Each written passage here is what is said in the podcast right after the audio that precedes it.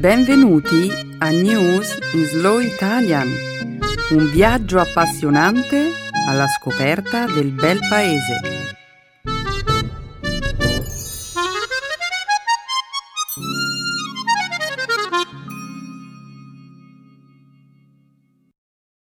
È giovedì 6 dicembre 2018. Benvenuti al nostro programma settimanale News in Slow Italian. Un saluto a tutti i nostri ascoltatori. Ciao Stefano. Ciao Marcello. Ciao a tutti. Nella prima parte del nostro programma daremo un'occhiata a ciò che è avvenuto nel mondo questa settimana.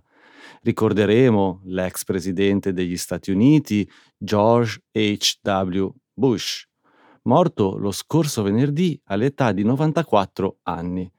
Poi parleremo del risultato delle elezioni regionali in Andalusia, dove per la prima volta un partito politico nazionalista ha avuto un forte riconoscimento politico. Successivamente vi racconteremo del campionato mondiale di scacchi, in cui ha trionfato per la quarta volta il norvegese Magnus Carlsen. Per finire, discuteremo della nomina di Il mago di Oz a film più influente di tutti i tempi. Eccellente Marcello. Ancora una volta vorremmo suggerire ai nostri ascoltatori un'idea per un perfetto regalo di Natale. Mm, quale sarebbe? Beh, ovviamente una sottoscrizione a uno dei nostri programmi. Grazie per il suggerimento, Stefano. Ora, se hai finito di fare promozione, finiamo la nostra presentazione. La seconda parte del nostro programma sarà dedicata alla lingua e alla cultura italiana. Nel segmento grammaticale vi illustreremo l'uso dell'alfabeto, delle consonanti doppie e degli accenti. Infine, concluderemo la trasmissione con un'altra espressione italiana, prendere sotto gamba. Molto bene Marcello. Iniziamo. Certo Stefano, su il sipario.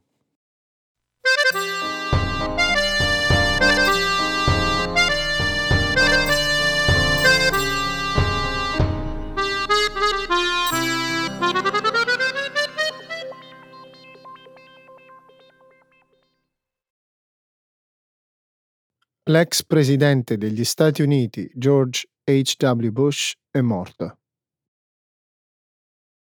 Lo scorso venerdì, George Herbert Walker Bush, il 41esimo presidente degli Stati Uniti, è morto all'età di 94 anni.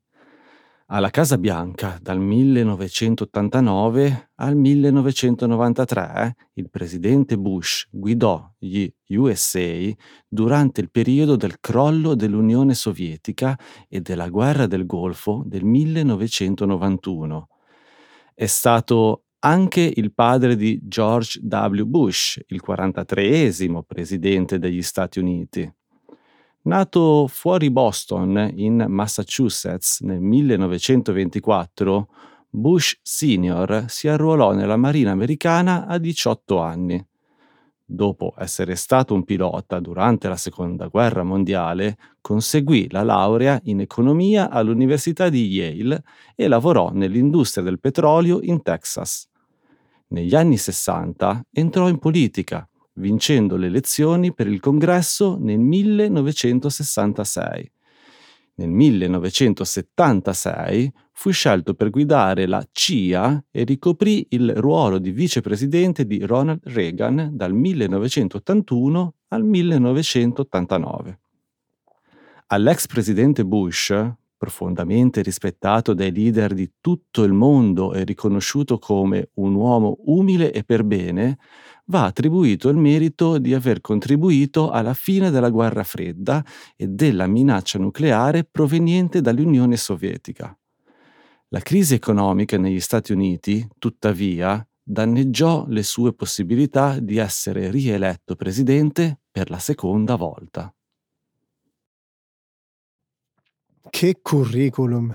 Marcello, insieme a tutti gli incarichi che hai menzionato, sapevi che il presidente Bush Fu anche ambasciatore presso le Nazioni Unite e un diplomatico in Cina e che iniziò a praticare il paracadutismo sportivo a 75 anni.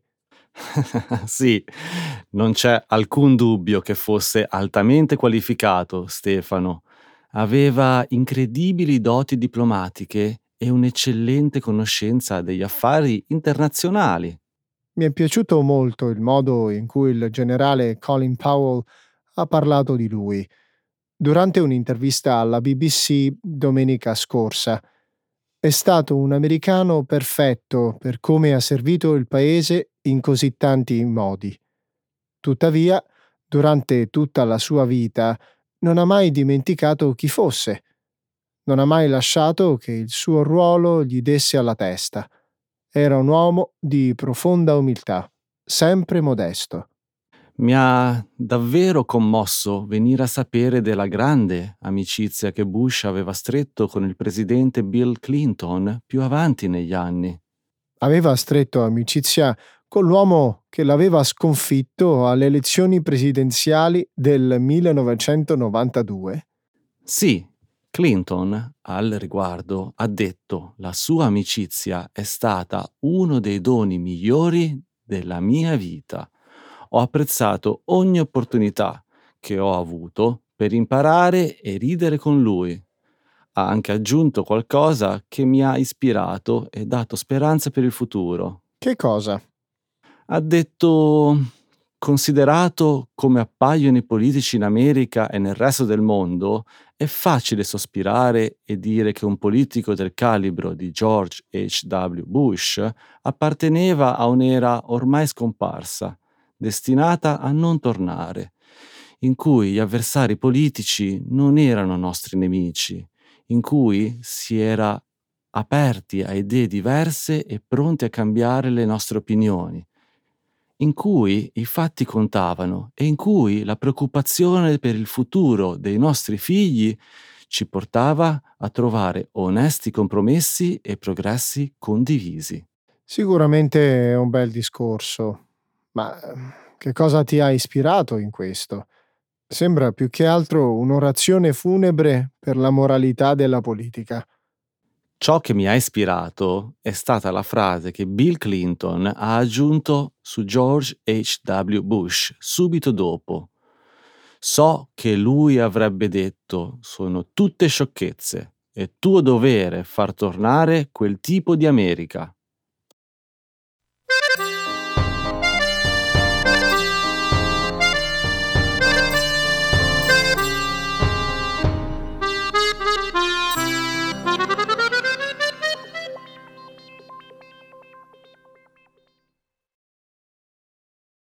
Un movimento di estrema destra ottiene dei seggi alle elezioni regionali in Andalusia. Vox, un partito spagnolo di estrema destra, ha guadagnato 12 seggi alle elezioni regionali andaluse, che si sono tenute sabato scorso, è la prima volta che un gruppo politico di estrema destra ottiene un così forte riconoscimento da quando in Spagna è ritornata la democrazia, dopo la fine della dittatura franchista nel 1975. Vox, attraverso il suo portavoce, ha promesso di promuovere politiche più rigide contro l'immigrazione e azioni più dure contro i leader per l'indipendenza catalana. L'Andalusia è la regione più popolosa e, allo stesso tempo, una delle più povere della Spagna, con eh, un elevato tasso di disoccupazione. Il Partito Socialista ha conquistato solo 33 dei 109 seggi disponibili nel Parlamento regionale, subendo la prima grande sconfitta dopo 36 anni di ininterrotta maggioranza nella regione andalusa. In calo anche il conservatore Partito Popolare PP, che ha guadagnato solo 26 seggi, mentre il partito di centrodestra Ciudadanos ha fatto un balzo in avanti, conquistandone 21. Se questi due partiti unissero le loro forze a quelle di Vox, potrebbero contare su una maggioranza di 59 seggi, sufficiente a battere il Partito Socialista. Marine Le Pen, leader dell'estrema destra francese, ha inviato le sue più vive congratulazioni alla controparte spagnola. La Spagna si unisce così al crescente numero di paesi europei che mostrano un ritorno dell'ideologia di estrema destra. Il primo ministro Pedro Sánchez ha dichiarato che i risultati delle elezioni rafforzeranno i suoi sforzi in difesa della democrazia e della Costituzione. È stato un bel passo indietro per il Partito Socialista.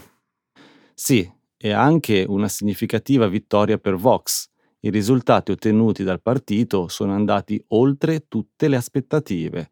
Si prevedeva che ottenesse solo tre o quattro seggi alle elezioni regionali di domenica scorsa e invece...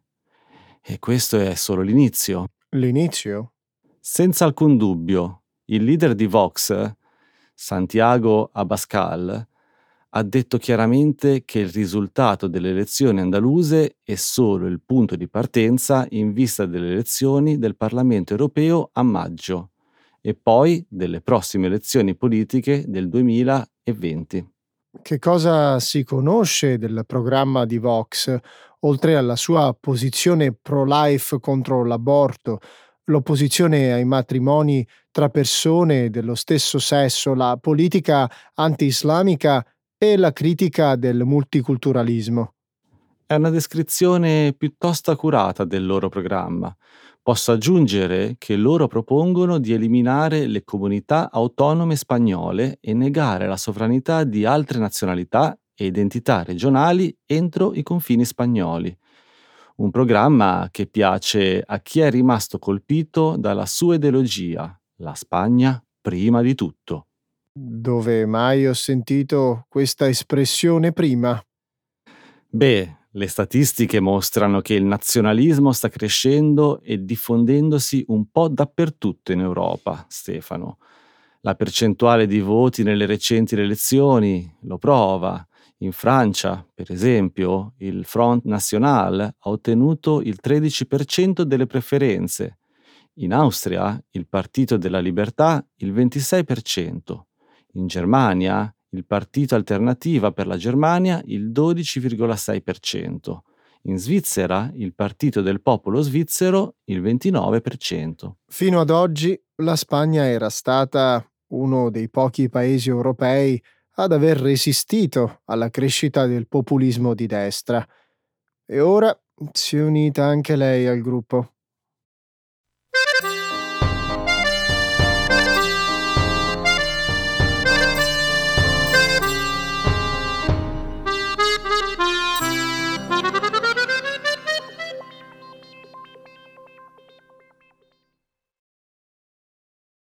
Magnus Carlsen vince il suo quarto campionato mondiale di scacchi.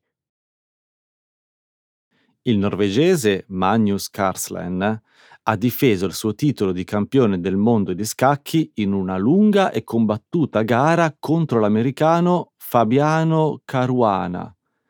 Il campionato si è svolto a Londra dal 9 al 28 novembre, giorno in cui Karslen ha sconfitto il suo avversario in una serie di partite di spareggio. Il 27enne Carlsen detiene il titolo di campione del mondo dal 2013. Caruana, 26 anni, è arrivata a disputare il campionato mondiale di scacchi dopo essersi classificato al secondo posto nella classifica mondiale, a poca distanza dal norvegese. I due giocatori, dopo aver terminato le prime 12 partite regolamentari in parità, cosa mai avvenuta sinora, si sono sfidati in una serie di quattro partite di spareggio a ritmo più veloce. Carlsen ha vinto le prime tre, assicurandosi così il titolo. Caruana avrebbe potuto essere il primo americano a vincere il titolo di campione mondiale di scacchi dal lontano 1972, quando Bobby Fischer sconfisse il russo Boris Spassky. Il prossimo campionato del mondo di scacchi si svolgerà nel 2020. Congratulazioni a Magnus Carlsen e ovviamente anche a Fabiano Caruana per aver disputato una gran bella sfida. E che straordinario esempio di resistenza, non sei d'accordo? Hai proprio ragione.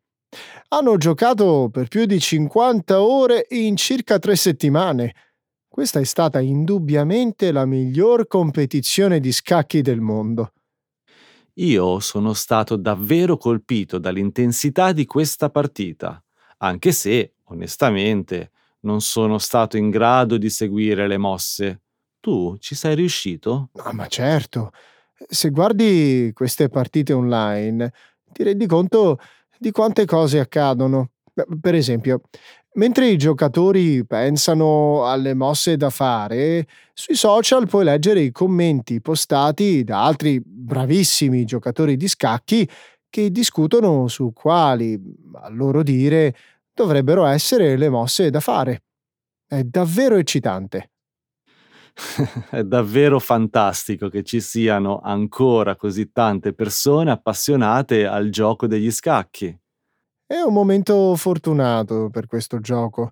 I giocatori di oggi sono molto più preparati che in passato. Sapevi che usano eh, supercomputer per allenarsi? Mm, questo non rischia di rovinare il gioco? No, almeno non ancora. Per adesso i software aiutano i giocatori a migliorare le loro strategie.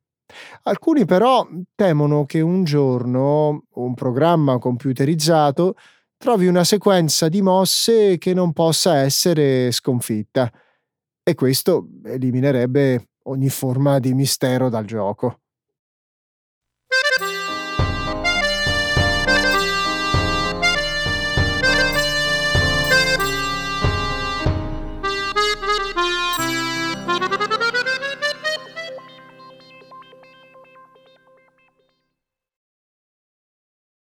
Il Mago di Oz è ritenuto il film più influente mai girato.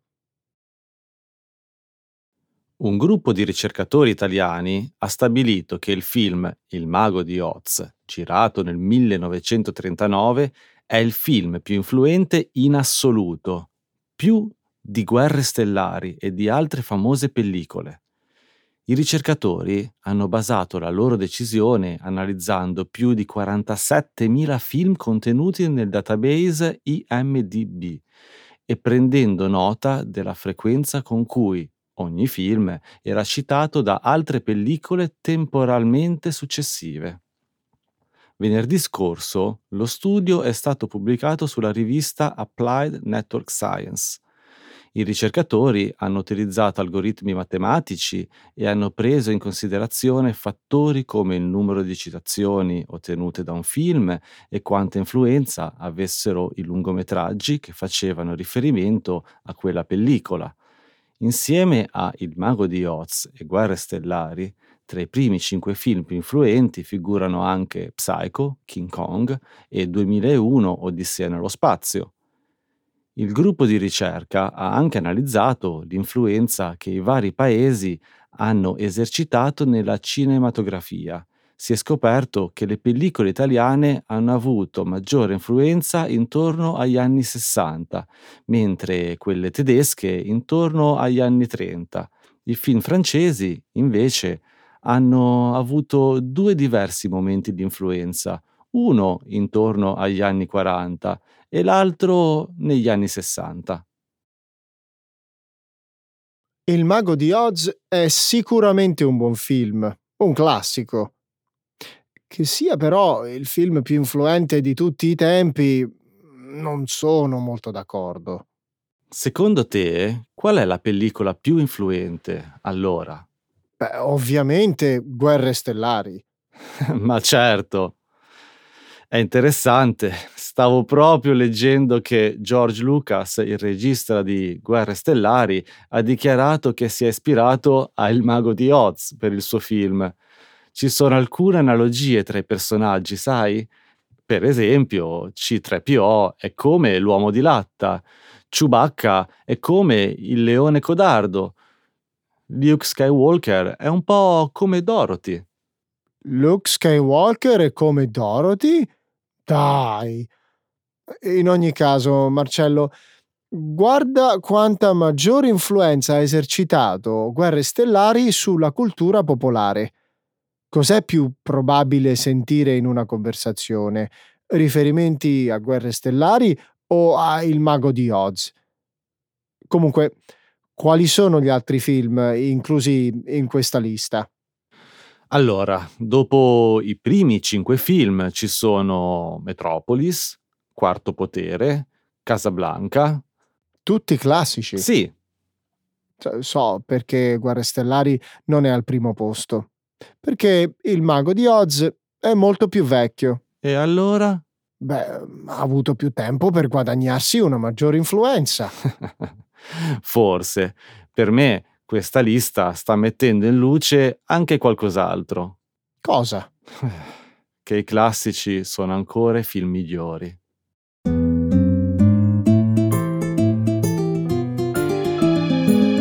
Adesso la grammatica. Per capire le regole di una lingua poetica.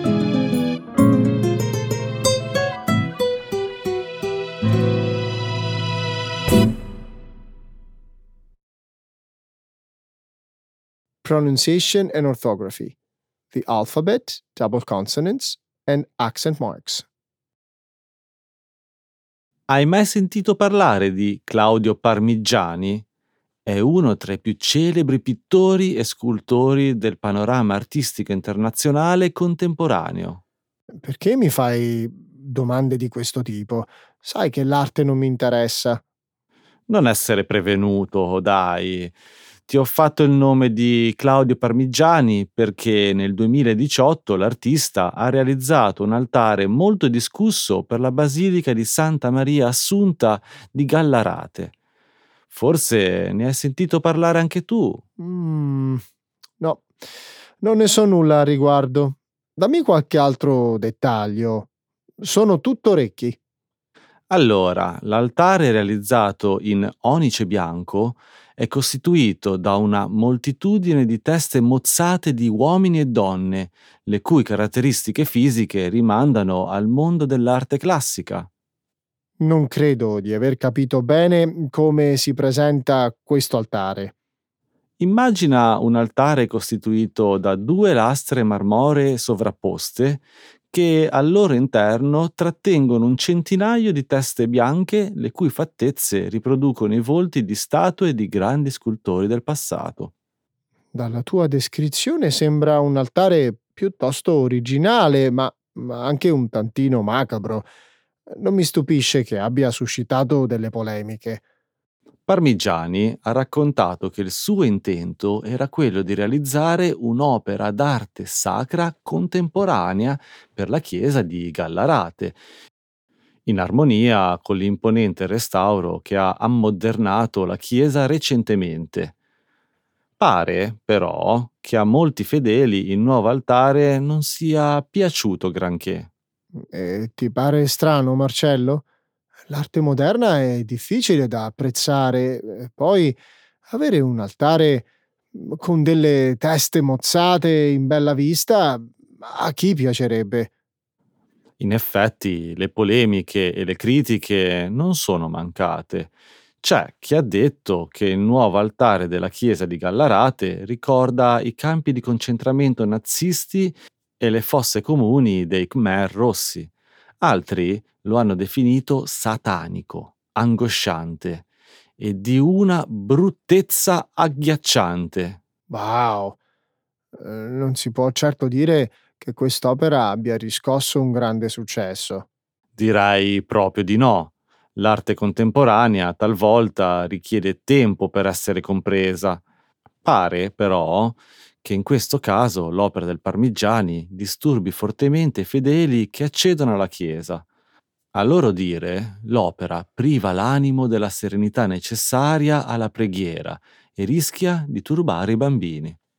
In effetti, a sentire queste parole, si ha quasi l'idea che questo nuovo altare sia stato percepito dai fedeli come un qualcosa di sacrilego, anche se dalla tua descrizione non pare proprio. Onestamente, io non ci trovo nulla di blasfemo in questo altare. In alcune chiese italiane si trovano immagini molto più macabre. Davvero?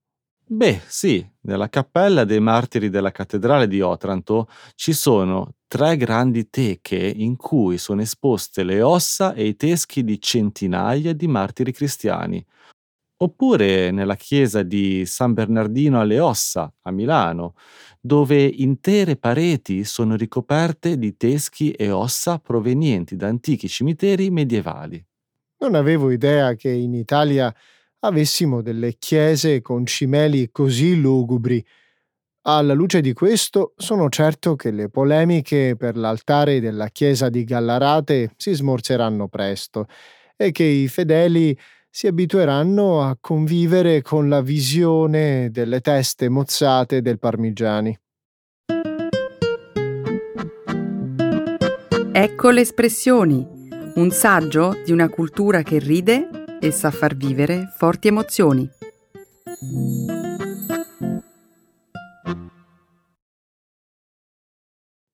Prendere sotto gamba. To take something lightly. To underestimate. Ieri mi ha telefonato un mio caro amico che vive in Australia. L'anno prossimo si sposa e mi ha chiesto di fargli da testimone. Che bella notizia, Stefano!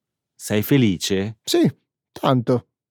Non ti nascondo però che mm, sono anche un po' preoccupato. Mi ha chiesto di aiutarlo nella preparazione del matrimonio. Wow! Fai bene a essere preoccupato. Organizzare un matrimonio non è qualcosa da prendere sotto gamba. Il matrimonio si svolgerà in Australia? No, il mio amico e la sua futura moglie vorrebbero celebrare le nozze in Italia. Davvero? E dove?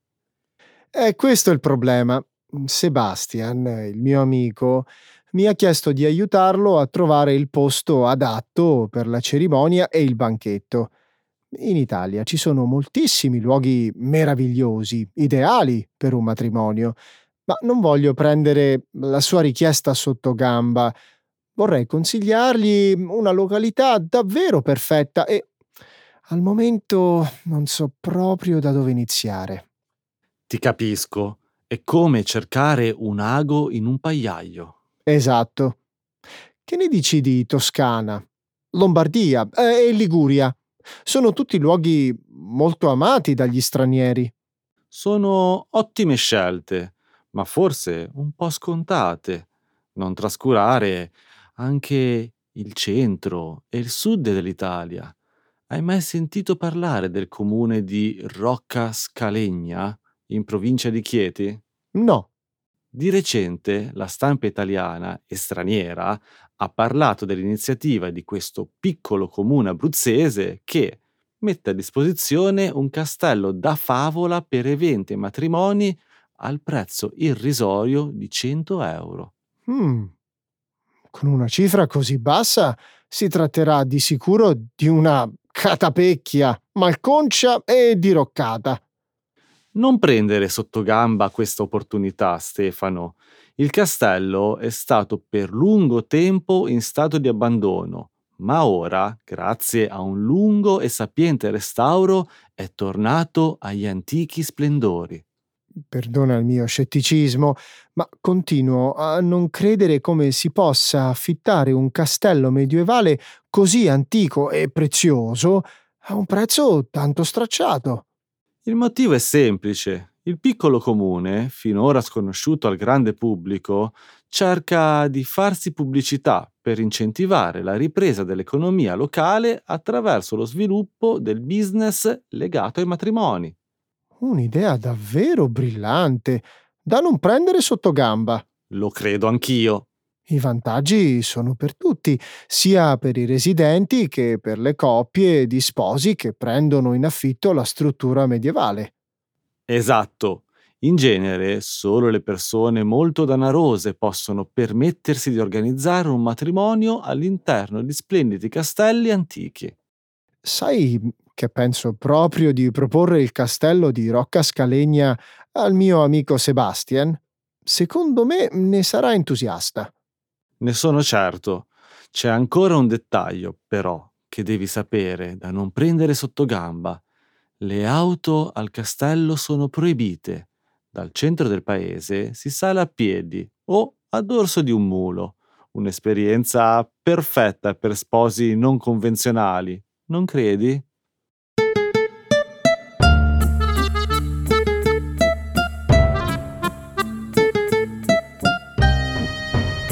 Allora, Stefano, un saluto a tutti e grazie. Beh, non prendere sotto gambe i saluti, Marcello. Salutiamo per bene. Buona settimana a tutti! Buona settimana a tutti, alla prossima, ciao! Ciao!